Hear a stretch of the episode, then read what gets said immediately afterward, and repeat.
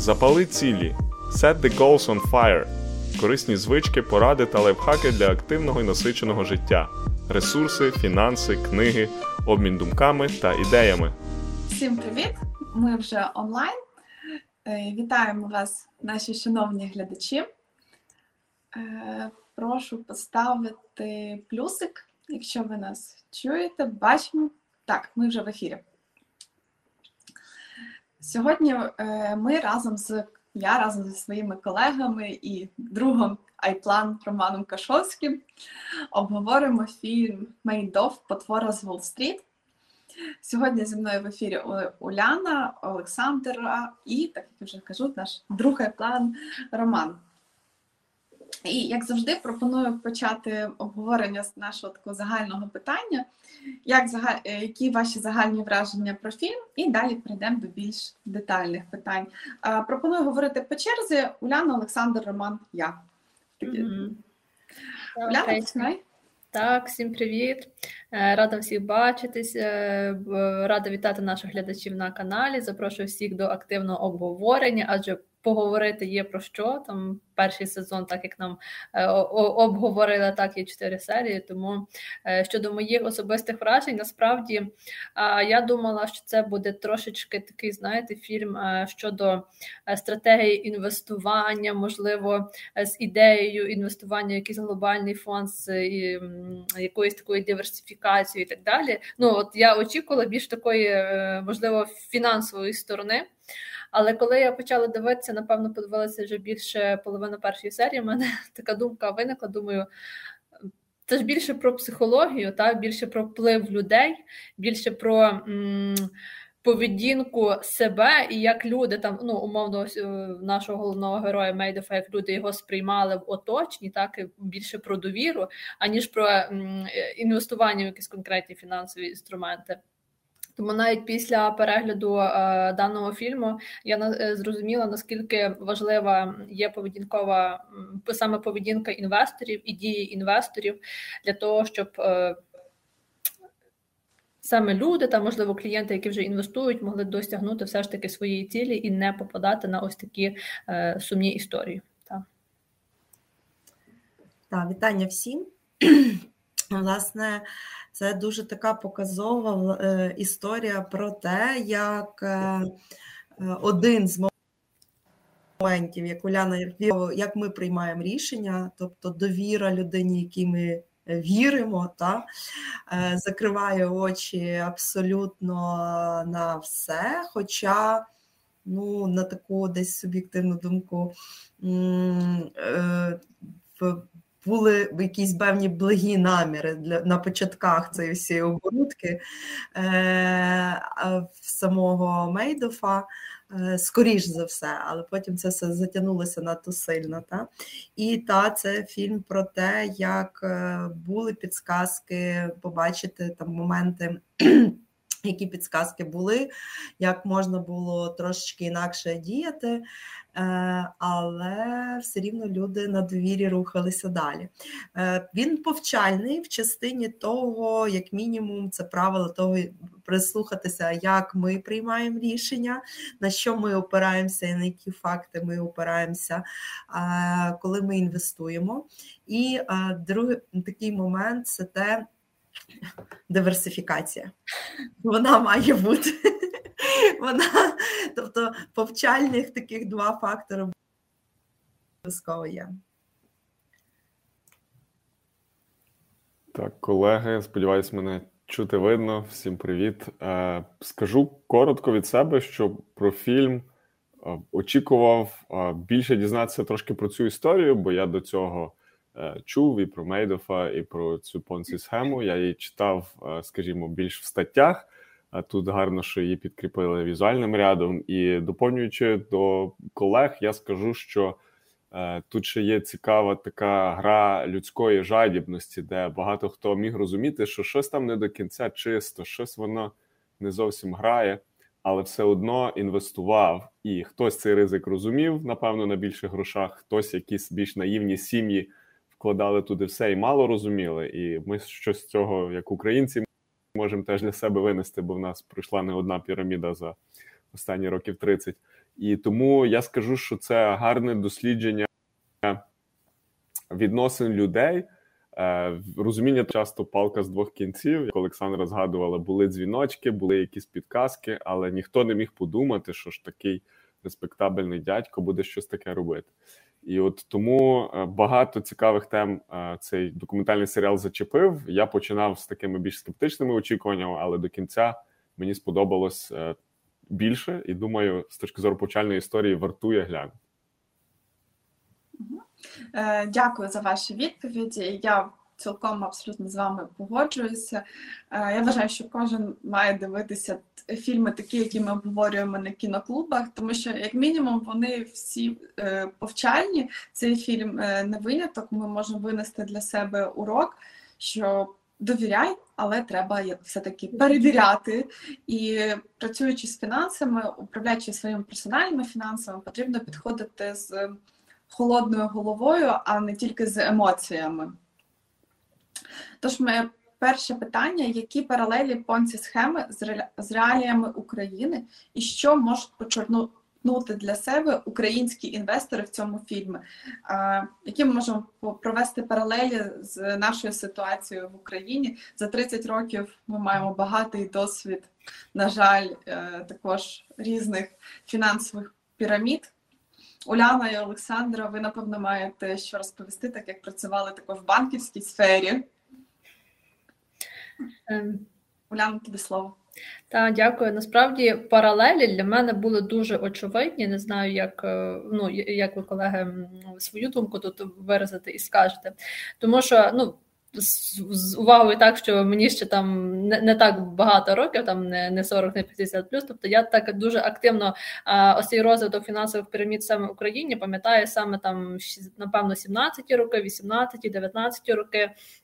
Так, те, що мені найперше припадає на голову, це Хелікс, це Квестра, тобто це ті компанії, які типу також пропонували дуже круту схему, там заходьте під класні відсотки, там аля там, ну вони насправді більше пропонували, в межах двісті п'ятдесят - триста відсотків саме ці українські компанії, а по стратегії Мейдоффа в межах десять відсотків.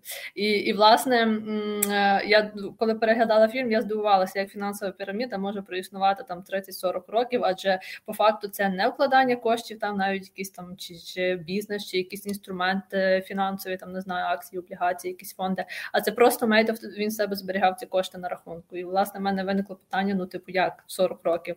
А в нас в Україні ці такі піраміди, так, такі ніби прикольні компанії, як вони себе показували, існували в межах там одного, двох років, трьох з половиною, знову ж таки, так по пам'яті.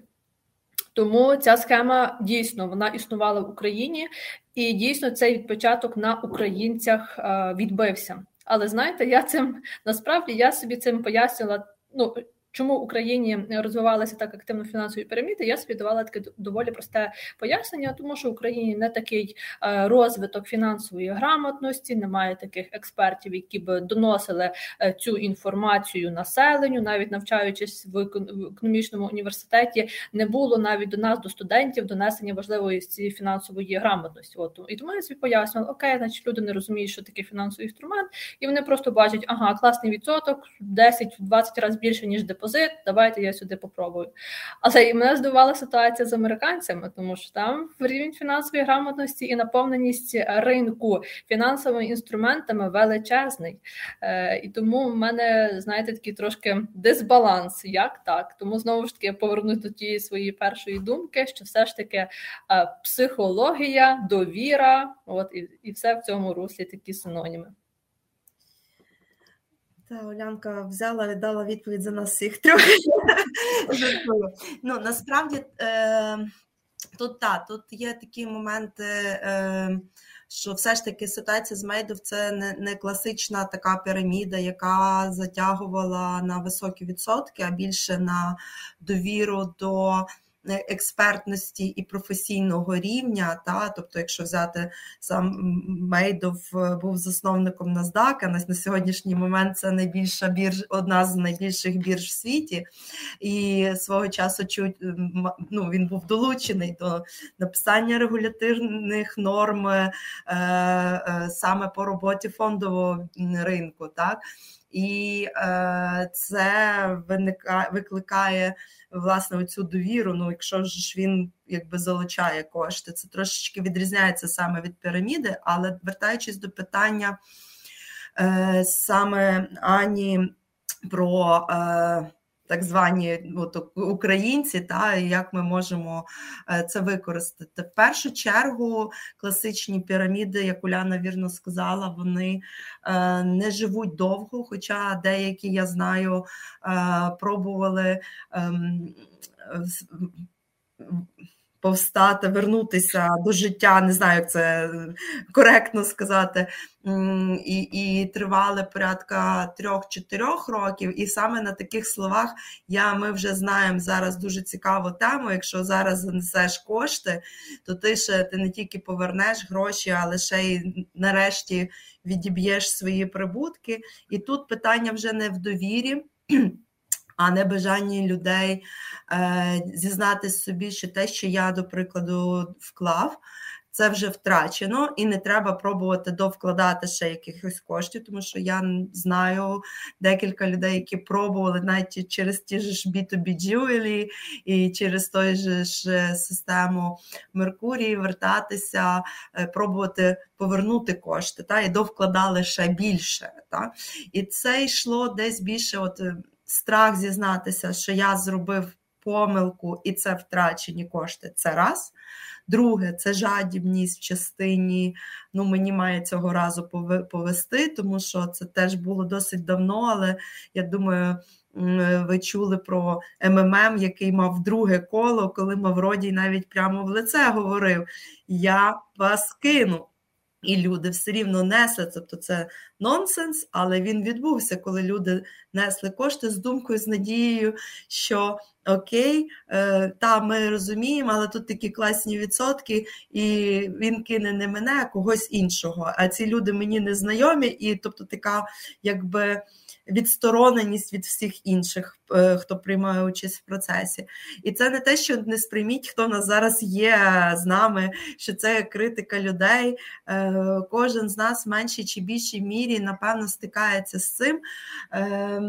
І якщо в меншій мірі, це не про піраміди, але часто людина швидше піде, піде зробити вклад в банку, де є знайомий, ніж в банку, де нема знайомих. І це стосується не тільки України, але це про ту саму довіру, десь такий якір. Ну, так, в мене там є знайомі, напевно, ж, якщо в цьому банку буде це, там, мої дуже близькі люди, вони ж мені подзвонять, коли там буде щось не так. З банками, друзі, всі, хто нас здається, з банками все гаразд в Україні, і не тільки є фонд гарантування вкладів, але це про психологію, як ми приймаємо рішення. Нам спокійніше, коли ми щось трошечки знаємо, та? Ну, когось знаємо, у нас виникає ілюзія, ну, напевно, це тоді безпечніше. Романе, тобі слово. Дякую, дівчата, гарно все підсумували. Я додам від себе кілька таких думок, коли я думав про паралелі до України, наприклад, пробував якось там свій досвід згадати, ми вже назвали там кілька пірамід, звісно, їх було більше. Я пам'ятаю, як в часи Меркурію ходив в зал, і зі мною ходив знайомий віддалено, і він там хвалився, скільки в нього там накапало за, за тиждень, за місяць. Я там іноді навіть стільки в місяць не заробляв, скільки в нього накапало. Я так сидів, думав, капець, типу, що, що я роблю не так? Я тут вивчаю якісь інвестиції, я тут щось думаю, як це все покращити. Це було буквально там на початках ще Меркурія, не знаю, роки чотирнадцятий-п'ятнадцятий. І... важко було не піддатися, скажімо, хотілося хоча б на якийсь кусочок капіталу та й зайти, ну що, що ж я тут програю, хоч розумілось, що це піраміда, якби її там не захищали, тобто фактор такої якоїсь змагальницької, не знаю, жадності, або коли ти бачиш, що хтось вже на цьому заробляє, оцей фомо, fear of missing out, а я пропускаю, це, це шкода. І, і от українці дуже на тому виїжджали, крім оцих всіх факторів, які дівчата назвали. З точки зору Мейдоффа, там трошки інше було, звісно, на рівні інституцій, але вони теж їх затягували в елітний ексклюзивний клуб, де не всіх приймають, а якщо ти дуже жалієшся чи стукаєшся, дай мені нормальні звіти, тобі можуть сказати, до побачення, в нас є черга з таких, як ти. От іноді та псевдоексклюзивність і змога заробити щось надмірне приваблює людей. І так, як в Україні це було в паралелі, так і ми бачимо тут в Штатах. Це одна таке спостереження. Інше – це те, що е, в кінці кінців от герої цього фільму багато, ну і ми ще будемо говорити, перекладають якусь відповідальність і свої рішення на от держава нас не захистила, про нас не подумали. Що з тому є, я не сперечаюсь, але фільм нагадує і історія про ризик-менеджмент на персональному рівні. Там мені руки свербіли, але я там в Меркурій не зайшов. Там добре чи не добре, це вже друге рішення. Але я розумів, чому я приймаю таке рішення, бо я там собі мав якийсь перелік критеріїв, чи я довіряю якісь інвестиції, чи ні. І отак люди зараз, попри те, що вже минули ті піраміди, повірте, не раз мене там в Інстаграмі ще десь таргетує всяка реклама, чудовий пасивний дохід, бла-бла-бла. Схеми будуть нові і будуть мінятися. З часів Мейдоффа вони змінились, з часів бі ту бі jewelry вони зміняться. Але ви, як інвестор, маєте добре розуміти оцей е, risk-reward, де є ризик повністю все програти і де є ризик там тих іксів. І не забути про те, що заходячи в такі ризикові проекти, ви часто є відповідальні і не завжди вам хтось поможе, чи там якийсь фонд вам щось компенсує, якщо це дуже ризикова інвестиція. Так і тут люди пішли там свої заощадження, затягнули родичів, сім'ю, інвесторів, інших, хтось там закладав будинки і так далі, все своє майбутнє ставив на кін, як Олександра каже, жодної диверсифікації – це крах. І от ті уроки по психології, по жадібності, по невмінню аналізувати ризики – однозначно треба виносити, мотати на ус і, скажімо, прокачувати нашу фінансову грамотність як українців. Дякую вам за відповідь. Ну, мені здається, тут навіть не те, що невміння е, аналізувати ризики, а небажання деяких людей було аналізувати ці ризики, небажання розбиратися, просто їм було простіше. Ну, ми, типу, там, на початку ж йому довіряли гроші його друзі, друзі, друзів, родичі. І, типу, вони, ну, ми знаємо цього хлопця, він класний, він також єврей, бо е, Мейдофф інвестував в такому досить, специ... спочатку діяв в досить такому специфічному колі, вузькому, е, колі євреїв, які були е, відокремлені в Штатах також від інших американців, наскільки я розумію, в тих часах. І люди просто, він наш, він з нами з одного села, і він нас точно не кине, ну так, грубо кажучи, дуже. Він також з Палом Біч, тому він, напевно, нас тако не кине. Ми разом з ним були в пісочниці, гралися, це наш хлопець. І така впевненість в людині, така супер, дуже велика довіра і емоції, які відключені, холодний розум і логіка в цих рішеннях, власне, довела людей до такої ситуації. Друзі, нас дивиться більше двадцяти осіб вже. Пропоную нашим глядачам поставити плюсики, бо мені цікаво, чи хтось вже дивився цей фільм. І, друзі, глядачі, якщо ви маєте до нас якісь запитання, чи хочете, щоб ми обговорили якісь запитання, сміливо пишіть в коментарях. Так само, якщо маєте якісь свої думки або відмінні від нашої е, думки, також пишіть в коментарях, я їх зачитаю, і ми з радістю це також обговоримо на сьогоднішній дискусії. Друге моє запитання. Що, що можна сказати про регуляторів і попередження? Чому вони не дотиснули Мейдоффа тоді, коли мали перші дзвіночки? Чому вони раніше не розсекретили цю всю схему? Уляна? Угу. Та, тут насправді також дуже-дуже важливе питання, яке навіть можна взяти собі так на, на урок навіть зараз, на майбутнє. Це, от дивіться, перше, що мене, ну, такий для, для мене особливо, особливо дзвіночок з фільму, так, з, з даного фільму почула таку фразу, саме від Мейдоффа. Я піраміда у великій фінансовій піраміді. Що я маю на увазі, до чого це я веду? Напевно, фінансова система і там і США, і, і України, і, і ряд, ряд, ряд країн, так, є, можливо, недосконала. Ну, але знову ж таки, це я зараз не критикую як інвестування таке, а просто беру ідею з фільму. Що, чому в мене така думка виникла? Всі кошти були на одному рахунку Мейдоффа. Це не був мільйон, мільярд і так далі. Хіба не виникло Питання в банку, а чому років тридцять-сорок ці кошти зберігаються в Мейдоффа і немає ніякого руху там. Ну, поповнення там зрозуміло, можливо, якісь часткові зняття, але все рівно, ну, типу, це е, трохи нонсенс. Та, а потім е, сто відсотків банки в банку знали, хто це Мейдофф. І, і ну, зрозуміло, що це банківська таємниця, і цю інформацію, ця інформація не могла вийти за межі банку. Але що ще цікавого, пам'ятаєте, чи це була третя серія, чи, можливо, друга серія, коли була перевірка, був аудит, і ну, перевіряли так ряд історій так, по, по рахунках клієнтів, і запитали м- номер особистого рахунку Мейдоффа. І аудитори мали би зателефонувати і уточнити, чи дійсно цей номер належить Мейдоффу, чи були здійснені по ньому останні операції, там купівля-продаж і так далі. І вони це не зробили, і вони сказали, ми вас вітаємо, у вас аудит успішний.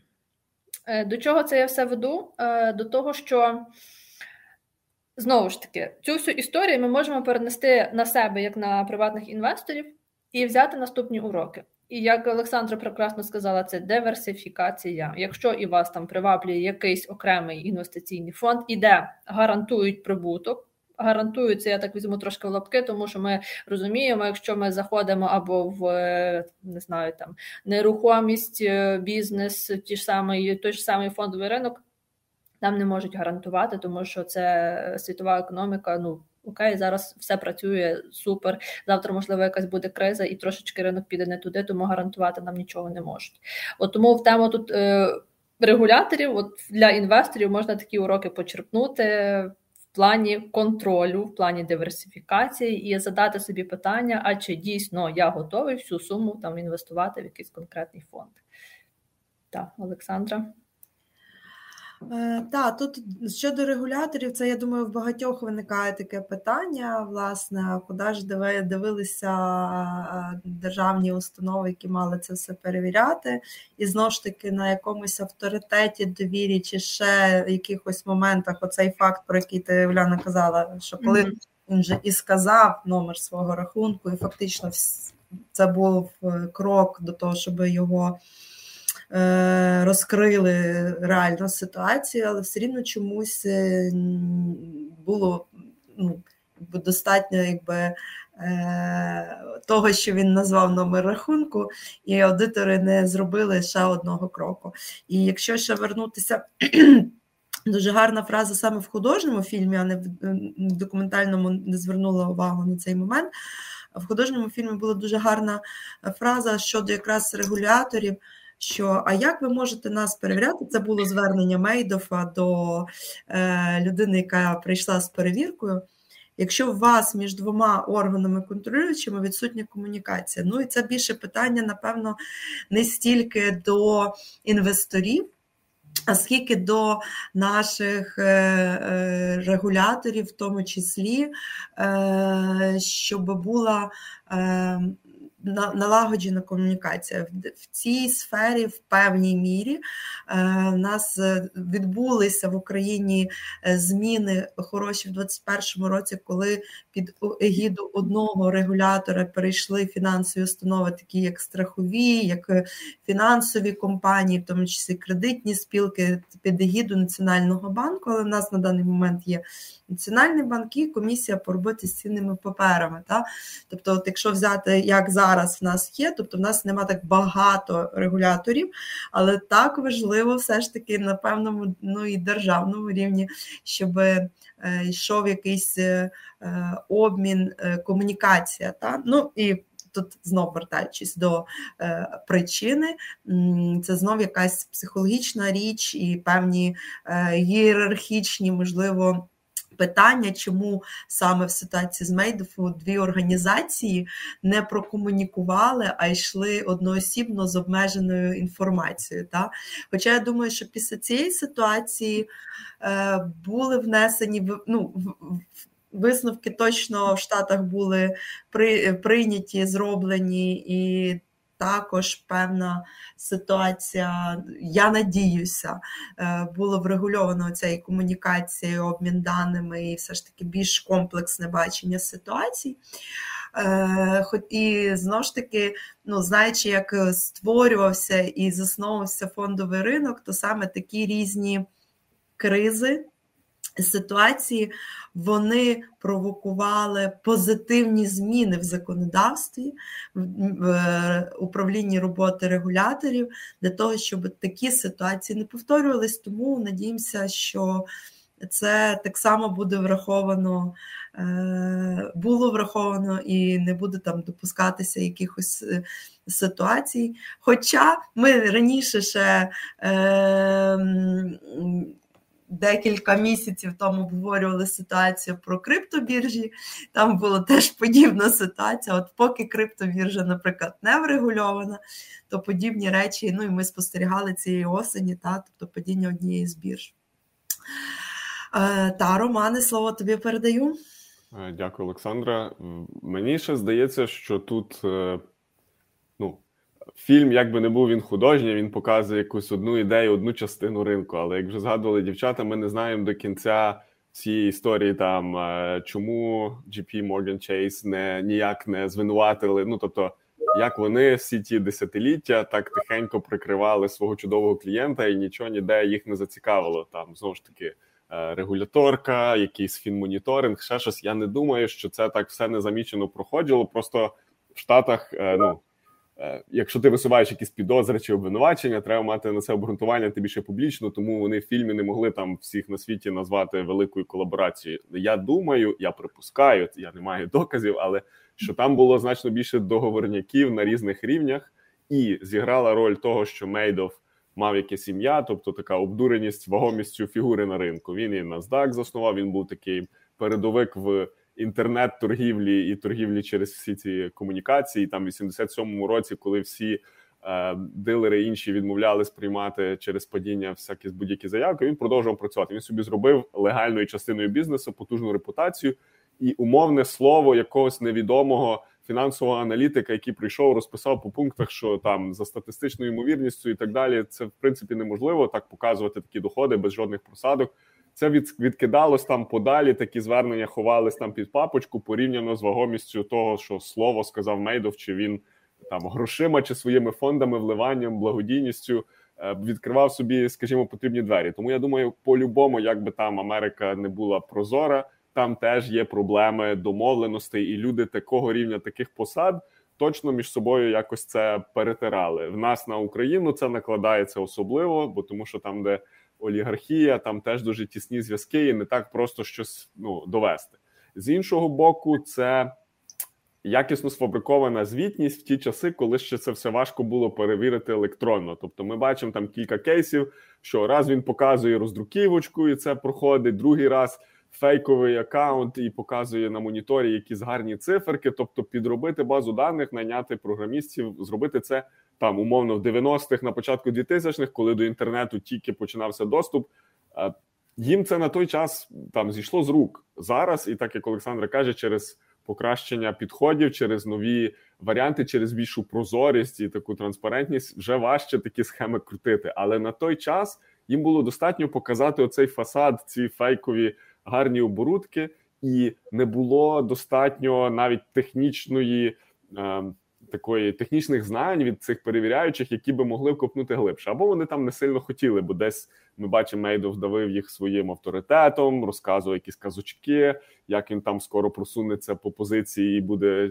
чуть не їхнім босом. Тобто це все така тонка гра між технічною недосконалістю, неузгодженістю дій регулятора і тим, що іноді слово якогось там одного-двох, як це кажуть, цих канарейок в шахті, коли вони кричать, бо вже кисень, все закінчується, їх не чують, бо є великий дядько, який каже, ні-ні, в мене все добре, в мене рахунок є, от вам номер. Тобто іноді така фарс, гра від великих гравців перекриває крики менших гравців. І ми, як українці-інвестори, маємо не забувати, що десь ми можемо бути праві, ми можемо бачити якусь кризу чи крах наперед, але не завжди там наше слово перекриється чи не перекриється якимось більшим на ринку. Тому треба там думати про себе, дбати про свої ризики, бо деколи великі організації, як ми бачимо з криптою, ще щось, вони їдуть, їдуть, ніби все добре, а потім різко раз-два і нічого нема. Тому тут більше про те, що Регулятор, я думаю, мав достатньо підозр, але через от сукупність тих всіх факторів, які ми перелічили, не зміг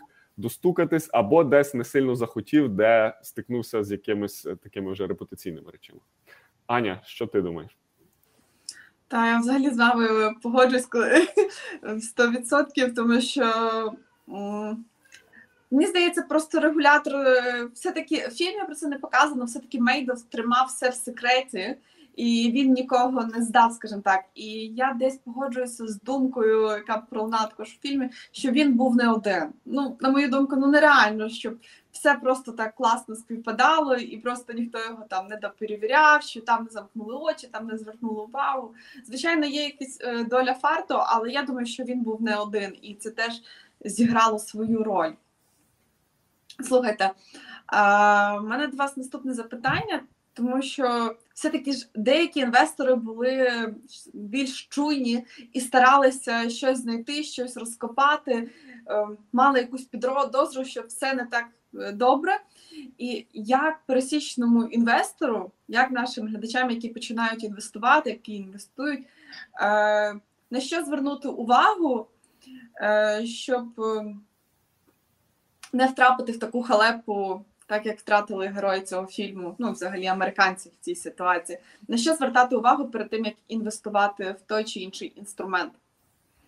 І, і які головні ознаки фінансових пірамід, на вашу думку? Улянка. Так, ти знаєш, напевно, я так трішки почну з кінця, з, які можуть бути ознаки фінансової піраміди, моє бачення. Найперше, це фіксованість прибутку. Як я говорила вже на старті, ну, ми не можемо гарантувати, чи то в бізнесі, чи то в інвестиції у фондовий ринок, якийсь конкретний відсоток. Сьогодні ринок може, ну, маю на увазі, в цей рік може ринок принести плюс п'ятнадцять, наступний рік мінус десять, ще плюс, наступний рік плюс двадцять, ну, і тобто є такі коливання. Тому тут дуже важко сказати, який буде саме точний прибуток, а тут нам кажуть точно, будете мати плюс десять кожен рік. Тому або початкові інвестори, або діючі інвестори, які звертають увагу на якийсь цікавий проект, зверніть, будь ласка, саме на ось цей пункт, або є гарантія прибутку, або вони там можуть сказати, що типу, ми не обіцяємо, але прогнозуємо, що це може бути умовно п'ять-десять, тоді це ок, можливо розглянути. Далі, що варто зрозуміти, це все ж таки на інформацію, як я це називаю часто, коли якісь даю коментарі в журналах або статтях, це інформація у відкритих джерелах. Якщо і вам ваш там друг приходить і каже, ой, слухай, я там щось таке прикольне знайшов, інвестую, маю такий пасивний дохід, крутий, давай заходь, не залінуйтеся і погугліть, будь ласка, хоча б дві-три сторінки на Гуглі, да, що пишуть про цю компанію. Точно, якщо це фінансова піраміда, якісь будуть або негативні відгуки, або якісь сумніви, що ну, щось не те. І третій момент, як на мене, він має значення, це реферальна програма. Якщо вас дуже активно кудись запрошують і ще кажуть, що вам за це заплатять якусь таку плюшку або бонус, а тим більше бонус у вигляді коштів, то... задумайтесь, це, напевно, не, не те, куди вам варто йти. І щодо першого питання, нагадаю, будь ласка, першої частини питання. Це... На що не... Ну, ага. не... Ну, відповіла. На що не... Я да, відповіла і, і про ознаках, і по порадах. Да. Тому, Олександра, може тобі передати слово. Так, буду вже тільки доповнювати, щоб не повторюватися. Та тут фактично, якщо все ж таки ознаки піраміди, то в переважній більшості вони не мають якогось продукту, та, тому що є окремий напрямок ведення бізнесу, мережевий маркетинг називається, і там також можуть залучати вас в бізнес під егідою заробітку, але це все-таки оплата за роботу, та? Тобто це комісія за пророблену роботу, проданий товар конкретний, тобто є якась цінність, або продану якусь послугу, та? Тобто, тобто бачачи ознаку по всяких реферальних штуках, зразу і досить хороші бізнеса відносять в категорію пірамід. Хоча, знову ж таки, дві, у нас є кейс, коли одна з таких пірамід бі ту бі jewelry спробували збоку біля себе поставити товар у вигляді ювелірних магазинів, і під, цим, під цією гідою трошечки замилили очі людям з точки зору, що ні, ні, ми не піраміда, ось є товар. Тобто тут треба все-таки трошечки розбиратися і, власне, окей, вам може здаватися, що все добре, вас може запрошувати людина, яку, яка для вас є авторитетом.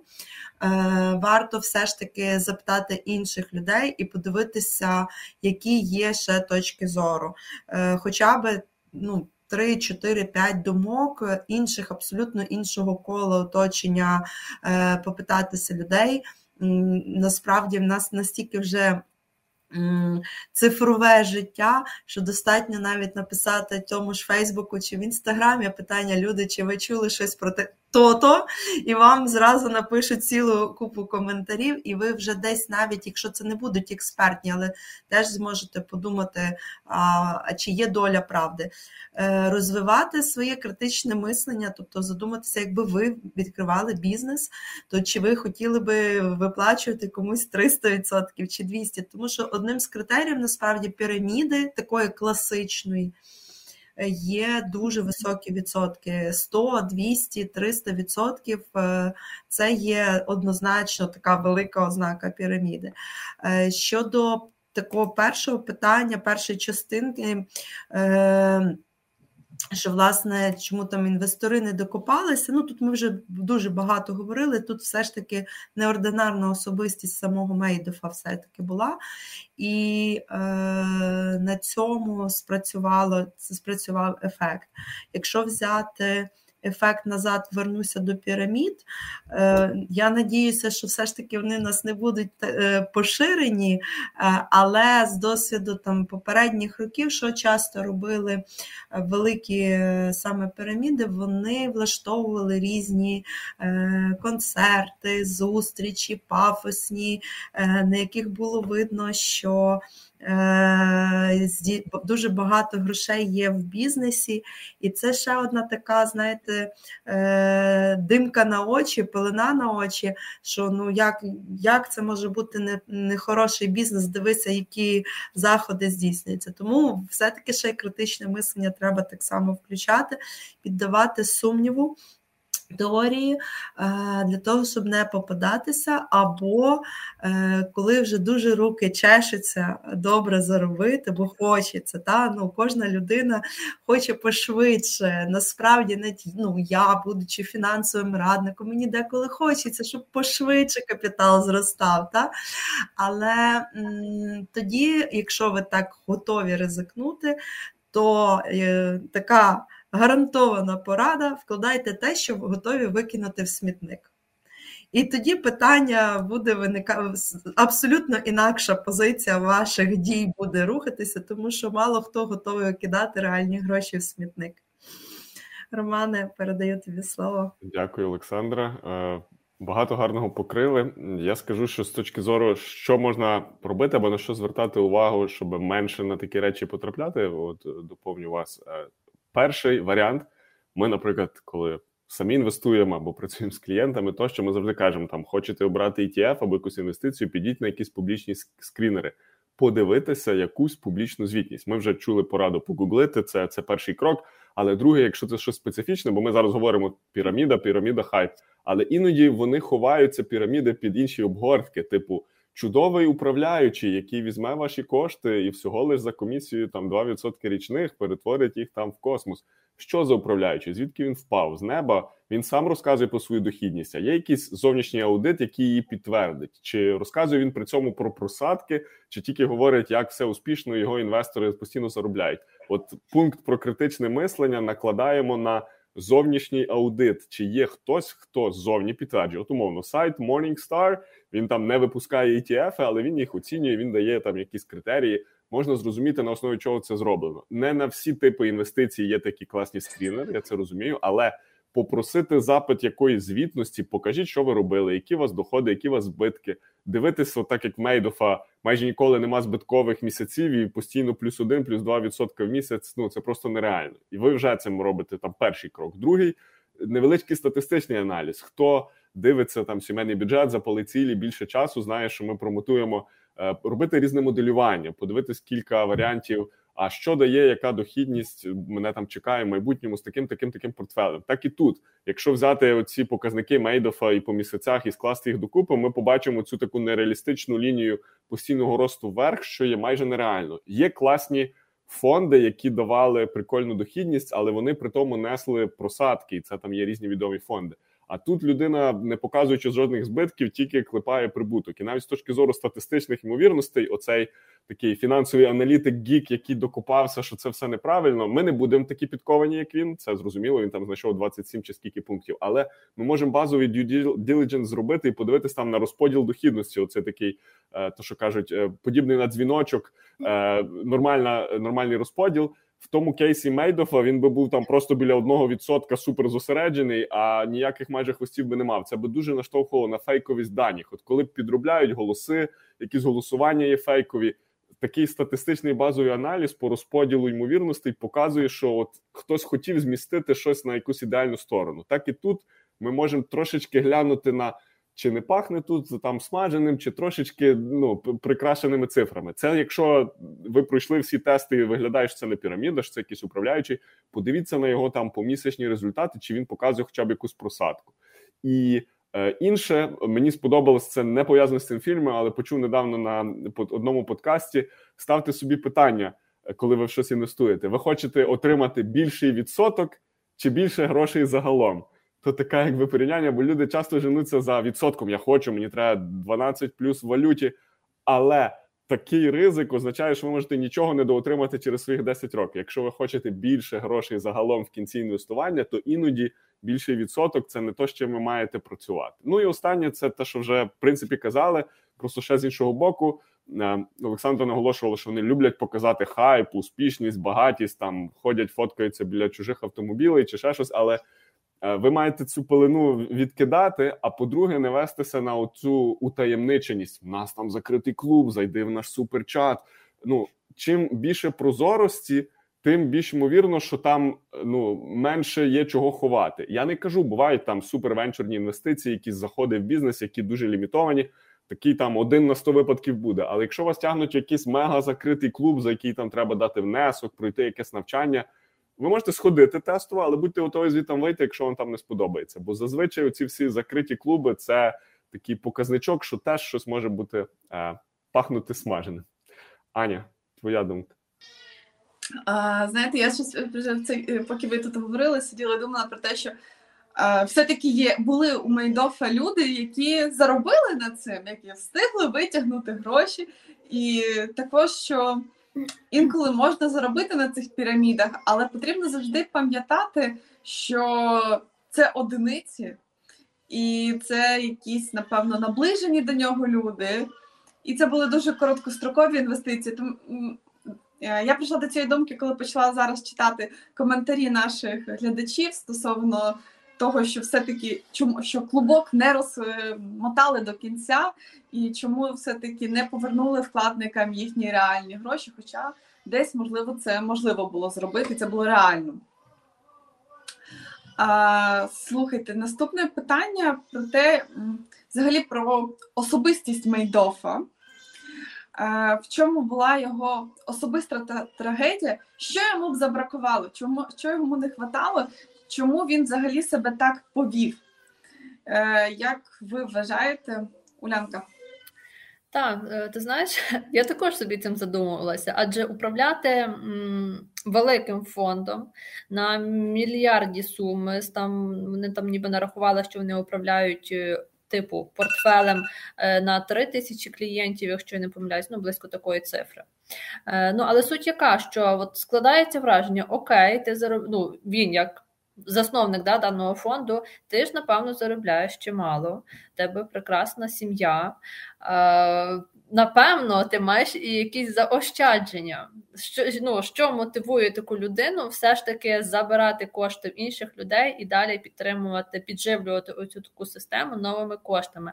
Навіть також згадайте, десь це вже також, напевно, або третя, або четверта серія, коли він поїхав до свого такого давнього знайомого і попросив в нього двісті п'ятдесят мільйонів, бо вже відчувалося, що вже буде крах. І він все ж таки свідомо, знаючи, що буде крах, він в нього ці кошти забрав і, ну, ніби влив в свій фонд, щоб погашати ті кошти, які забирають е, з його фонду.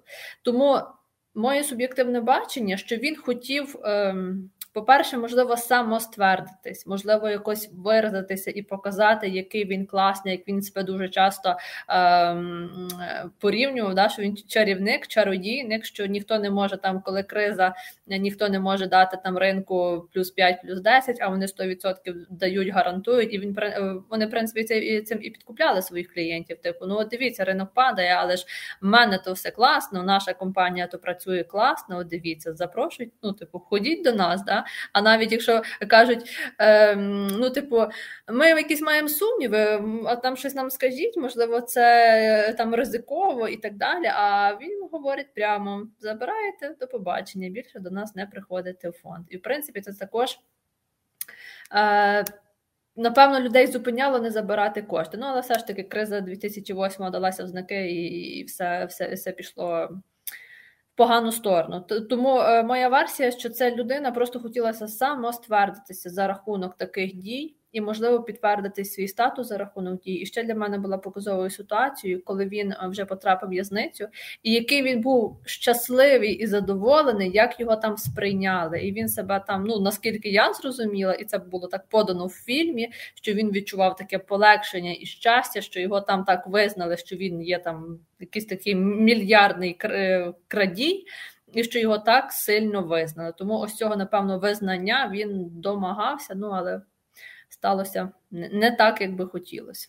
Та, Олександра, що ти думаєш? Е, та, я тут більше е, буду спиратися на художній фільм, тому що документальний дивилася давніше і раз, а художній декілька разів. Mm-hmm. До речі, глядачі, то зверніть увагу, що є, е, власне, художній фільм і є документалка від Netflix. От, власне, можна таку повну картину скласти з тих, напевно, двох е- фільмів. Ніхто однозначно не дізнається стовідсотково е- причини, чому він так якби діяв. Е- хоча от саме в художньому фільмі, який на реальних фактах знімався по інтерв'ю з ним, власне, це полегшення було в зв'язку з тим, що він нарешті може не брехати. Та? Тобто він нарешті може говорити правду. А чому він, от, наприклад, продовжував, знаючи, що вже близько крах, але залучати кошти, тут, скоріше за все, десь таке, ну, якщо вже раз пронесло, тобто, бо це ж не один раз пронесло, та? Десь віра в фортуну і десь, от, поки ти, Уляна, говорила, в мене така аналогія прийшла, такий можливість блефу, покерфейсу, та? Тобто, можливо, десь в якомусь етапі, ну, нам, людям, властиво повірити в те, в чому ми самі себе переконуємо, та? Що я це роблю на благо, я це витягую, цю ситуацію, от зараз розрулю. Можливо, це одна з версій, я не пробую його захистити, але це теж гіпотетично можливо в частині, що... Ем... а раптом зараз от ми вистоїмо, та, і далі, можливо, буде легше це все розрулити. Е, інколи ми, ну, теж буваємо е, в таких ситуаціях, е, навіть без обману, та, коли ми просто попадаємо в ситуацію, або сказати гірку правду зразу, або якось розтягнути це в часі. І от з точки зору психології, насправді кожній людині дуже важко сказати дуже гірку правду, зізнатися в чомусь поганому про себе. І це, знову ж таки, не в плані захисту його, але це, це будь-якій людині, е, напевно, тому ми і не робимо поганих вчинків, бо боїмося, а як нам потім, наприклад, в разі чогось зізнатися. Та? Але навіть якщо щось стається, то десь от, психологічно важко ці такі моменти зробити, там. І е, вертаючись от до художнього фільму, то сам початок якби, цієї ситуації був, що та, він, вернув, він опирався на людей підпільного фонду, які пробували, якраз допомагали йому це все робити. І тут дуже цікава аналогія мені зараз прийшла в голову, читаю про поведінкову економіку, дуже довго читаю цю книгу, «Передбачувана ірраціональність» Дана Аріелі. І там є дуже цікаве дослідження, що... На прикладі, коли людям, наприклад, є можливість отримати кошти реальні, і їм на довіру кажуть, ви здаєте тест і скажете, скільки ви правильних відповідей отримали, і, відповідно, реальну суму коштів отримаєте. І друга група, точно так само мали здавати тест, мали на довіру просто сказати, скільки вони правильно відповідей відмітили, але оплата спочатку йшла якимись там жетончиками, а вже потім ці жетони обмінювалися на реальні гроші. Так оця друга експериментальна група вказала більше правдивих відповідей. Розуміємо, що вони десь якби обманули, тобто не маючи до, до чого веду, не маючи дотичності, до, от прям в руках реальних грошей, людині легше десь піти на обман. Та? А в Мейдоффа в певній мірі він не торкався тих грошей, він е, робив певну оборудку. Насправді це, можливо, буде ціла якась дисертація, дослідження. На жаль, він вже помер, з ним поспілкуватися е, не зможуть, але я думаю, ті, хто міг з ним поспілкуватися, якісь дослідження поведінкових патернів, можливо, це будуть ще якісь цілі відкриття в поведінковій економіці, як ми, люди, чинимо в тих чи інших обставинах. Але навіть на прикладах отих от двох груп це може бути абсолютно аргументовано, що він, пробуючи спасти ситуацію, не торкаючись реальних грошей, розрулював ситуацію. Ну, але, знову ж таки, це здогадки.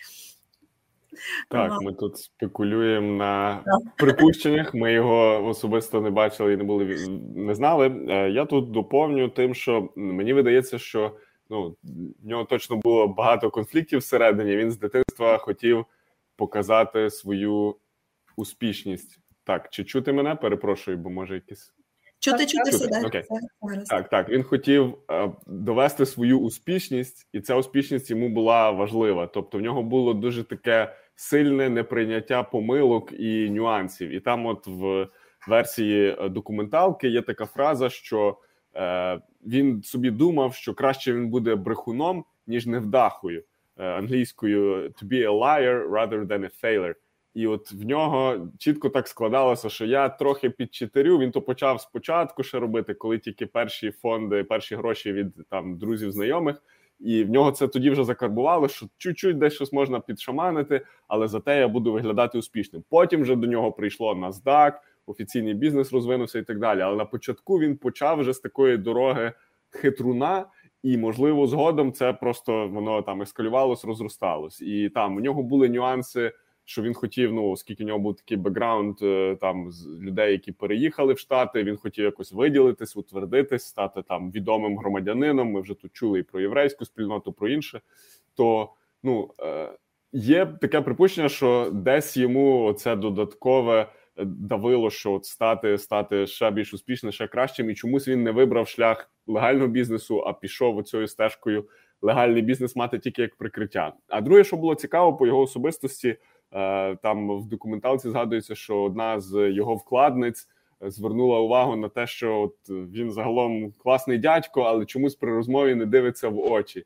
І це теж такий був цікавий фактор, він мене е, здивував, що люди десь підсвідомо, перетинаючись з ним, бачили, що може це не, не зовсім та людина, якій я дуже хочу довіряти.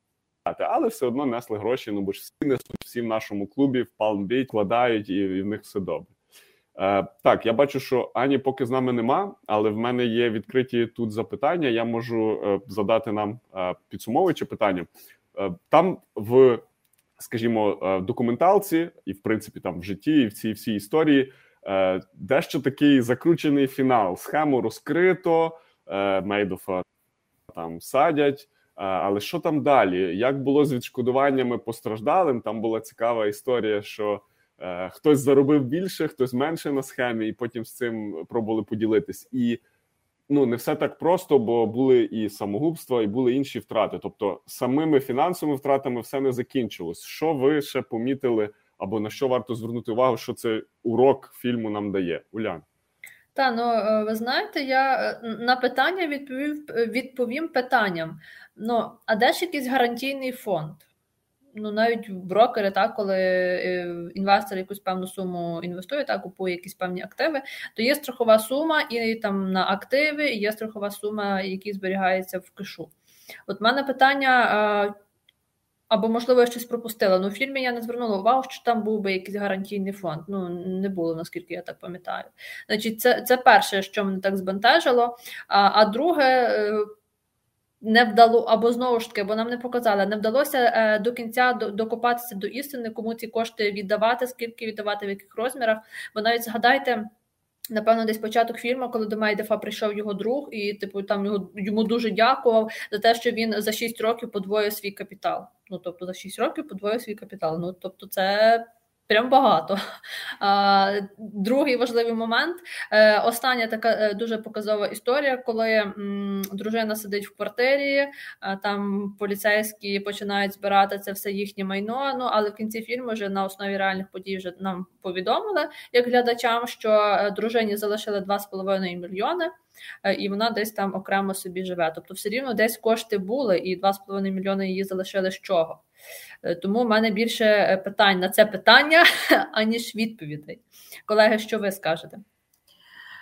Е, ну, власне, вертаючись до питання, які інші наслідки і в цілому можливості виплати, е, якщо там розібратися основи побудови піраміди Понці, та, то якщо виплати відбувалися, то ті, хто в кінці появили, були вже, то навряд чи буде коштів їм ці, всі кошти виплачувати тут або розмотувати клубок до кінця, і як один з глядачів якраз написав, тоді забирати тим, які отримували доходи, та?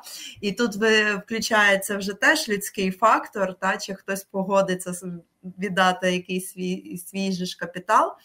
Тому е, вважаю, що в певній мірі е, це мало реалістично, а з іншої сторони, інших факторів, е, такі м, ситуації, такі м, крахи, звісно, вони дуже негативно впливають в подальшому на довіру до фінансової в цілому системи, на довіру людей вкладати в інші якісь інструменти більш надійні, і ми це часто спостерігаємо, як фінансові радники, людина могла попектися на чомусь суперризикованому, але потім боїться мати справу з менш ризиковими інструментами тільки тому, що фокус уваги на, власне, такий е- негативний оцей досвід е- існуючий, а особливо, якщо ще втрати були великі, то та це призводить до ну, таких наслідків не дуже хороших. І в цілому, я так трошечки ще заодно, Роман, добіжу і в наступне питання, навіть питання до глядачів, у нас тут зараз є вісімнадцять глядачів, напишіть для, от, нам в чаті, будь ласка, який висновок ви для себе, хоча б один пункт, що ви вважаєте от з цього нашого дискусу про піраміди і поведінкову економіку, що ви для себе виносите практичного, так?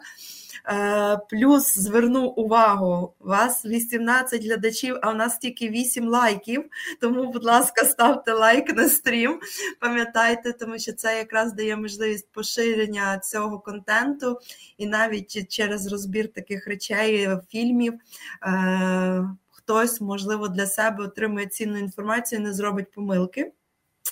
І отак, щоб зафіналити, скажу, що основна порада – це зберігайте холодний розум, приймаючи фінансові рішення, і зважуйте, чи дійсно це рішення ваше фінансове – це не такий біг за е, великими прибутками, а зважені кроки, які убезпечені, тобто це не всі ваші кошти. Романе, тобі теж заключне слово передаю. Спасибі. Так, я тут доповню, що от, не будемо спойлерити всього фільму, бо треба, щоб люди додивилися, але з цією історією пов'язані і певні самогубства, і певна особиста трагедія в сім'ї Мейдоффа, тому що він теж там, ймовірно, не був найкращим в світі батьком, враховуючи, що він, в принципі, багато родини втягнув ту всю оборудку, там, ну, наскільки вони знали про це, наскільки ні, це друге. Але ще цікавий факт, який мене здивував, ну, це так приємно здивував, що на основі того, що хтось встиг з цієї піраміди вивести значно більше, ніж вклав, потім людина-розпорядник, яку призначили як умовну адміністрацію по менедженню, розгрібанню наслідків, змогли з тих людей стягнути трохи коштів, щоб компенсувати іншим вкладникам. Я не знаю там всієї схеми, її повністю не розкрили, але показали, що крім великих товстосумів, яких, ну, люди люблять, коли їх карають, і вони там з кількох мільярдів відсиплять пару мільйонів, це їм не страшно, що це і вплинуло на простих вкладників, які там на будинок збирали, на ще щось, з ними теж судились, і з ними теж з них стягували. Це про те, що навіть якщо ви виходите сухими з води з якоїсь піраміди, окей, в Україні законодавство одне, в Штатах більш жорстке, але де б ви не були, іноді вас можуть попросити назад деякі кошти, якщо вони були зароблені там не, не дуже чесним чином. Е, от. І з точки зору якби особистої такої якоїсь трагедії, то так, напевно, там сімейне життя, якісь інші речі, особливо після цієї трагедії, ці сім'ї не дуже склались. І нас в кінці фільму попереджують, що це свого роду був рекорд, але не факт, що він останній. І як ми знаємо, кризи постійно трапляються і повторюються, якісь інші стають, нюанси є інші, піраміди інші. І тут ми просто маємо бути готові взяти уроки з цього фільму, з того, що ми сьогодні обговорювали, і, е, ну, скажімо, старатись поменше підсаджуватись на гачок такої хайповості або надмірних прибутків, де їх нема з чого робити. Можливо, дівчата, ще якісь кілька заключних слів і будемо фіналізувати. Ляна. Так, е, найперше хочу подякувати нашим глядачам, що вони були з нами на даному ефірі і е, розбирали разом з нами даний фільм, адже, як на мою думку, даний фільм, по-перше, з однієї сторони він трошки важкий для сприйняття, а з другої сторони він дуже реальний для нас, для українців, тому ну, я це обґрунтувала ще раніше. Ось, і тому хочеться е, побажати, напевно, правильних обдуманих рішень. І якщо і вас спонукає, або так і хочеться щось кудись проінвестувати, да, якусь суму, ну, проінвестувати, може, грубо звучить в піраміди, да, попробувати, спробувати, то е, ми в iPlan часто любимо називати м, такий фонд, да, як пісочниця. п'ять-десять відсотків не більше, але знову ж таки, це якщо ми говоримо п'ять-десять відсотків, це типу, типу акції, можливо, криптовалюта і так далі. Ну, але якщо у вас є сумніви на рахунок того, що це, можливо, фінансова піраміда, дуже класний був приклад від Олександри, якщо ви готові викинути свої кошти, зароблені, напевно, не за місяць і не за два, ну, будь ласка, але маєте розуміти, що може бути ризик неповернення. Тому однозначно холодного розуму і правильних рішень. Як таке завершення, щоб ви, глядачів не було сприйняття, щоб ми так детально розбираємо проблеми.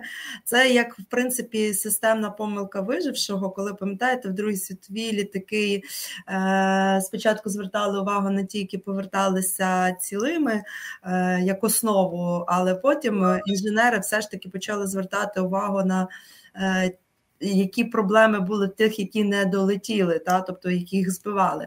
Тобто ми насправді оце все показуємо, щоб використовувати ці знання не з точки зору «Окей, все погано, всюди обманюють, не треба інвестувати», а з точки зору, які засоби оці безпеки застосувати і продовжувати інвестувати безпечно, диверсифікуючи, е- звертайтесь до фінансових радників або підвищуйте самостійно свою фінансову обізнаність, тому що фінансовий ринок, він міняється постійно.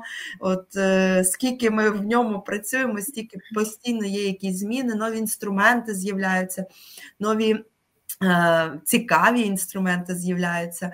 Тому е, рухайтесь до фінансової свободи і е, також е, дивіться сімейний бюджет, продовжуйте залишайтеся з нами. Дякуємо всім за увагу, спасибі за ваші коментарі, участь.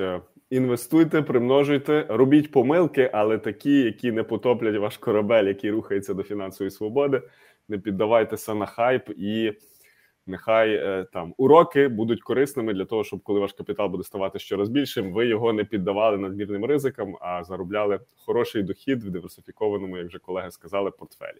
Всім зичим гарного вечора, гарного часу доби. Хто буде дивитись в записі, теж ставте вподобайки, це підвищує впізнаваність каналу. І до зустрічі. Гарного всім вечора. До побачення.